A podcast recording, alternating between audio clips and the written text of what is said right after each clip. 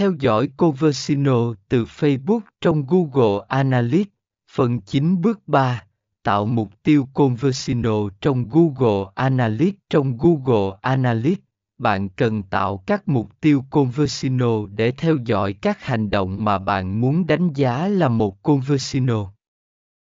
Điều này có thể bao gồm việc hoàn thành một biểu mẫu, mua sản phẩm hoặc thậm chí là xem một trang cụ thể hãy tạo các mục tiêu này để phản ánh mục đích cụ thể của bạn.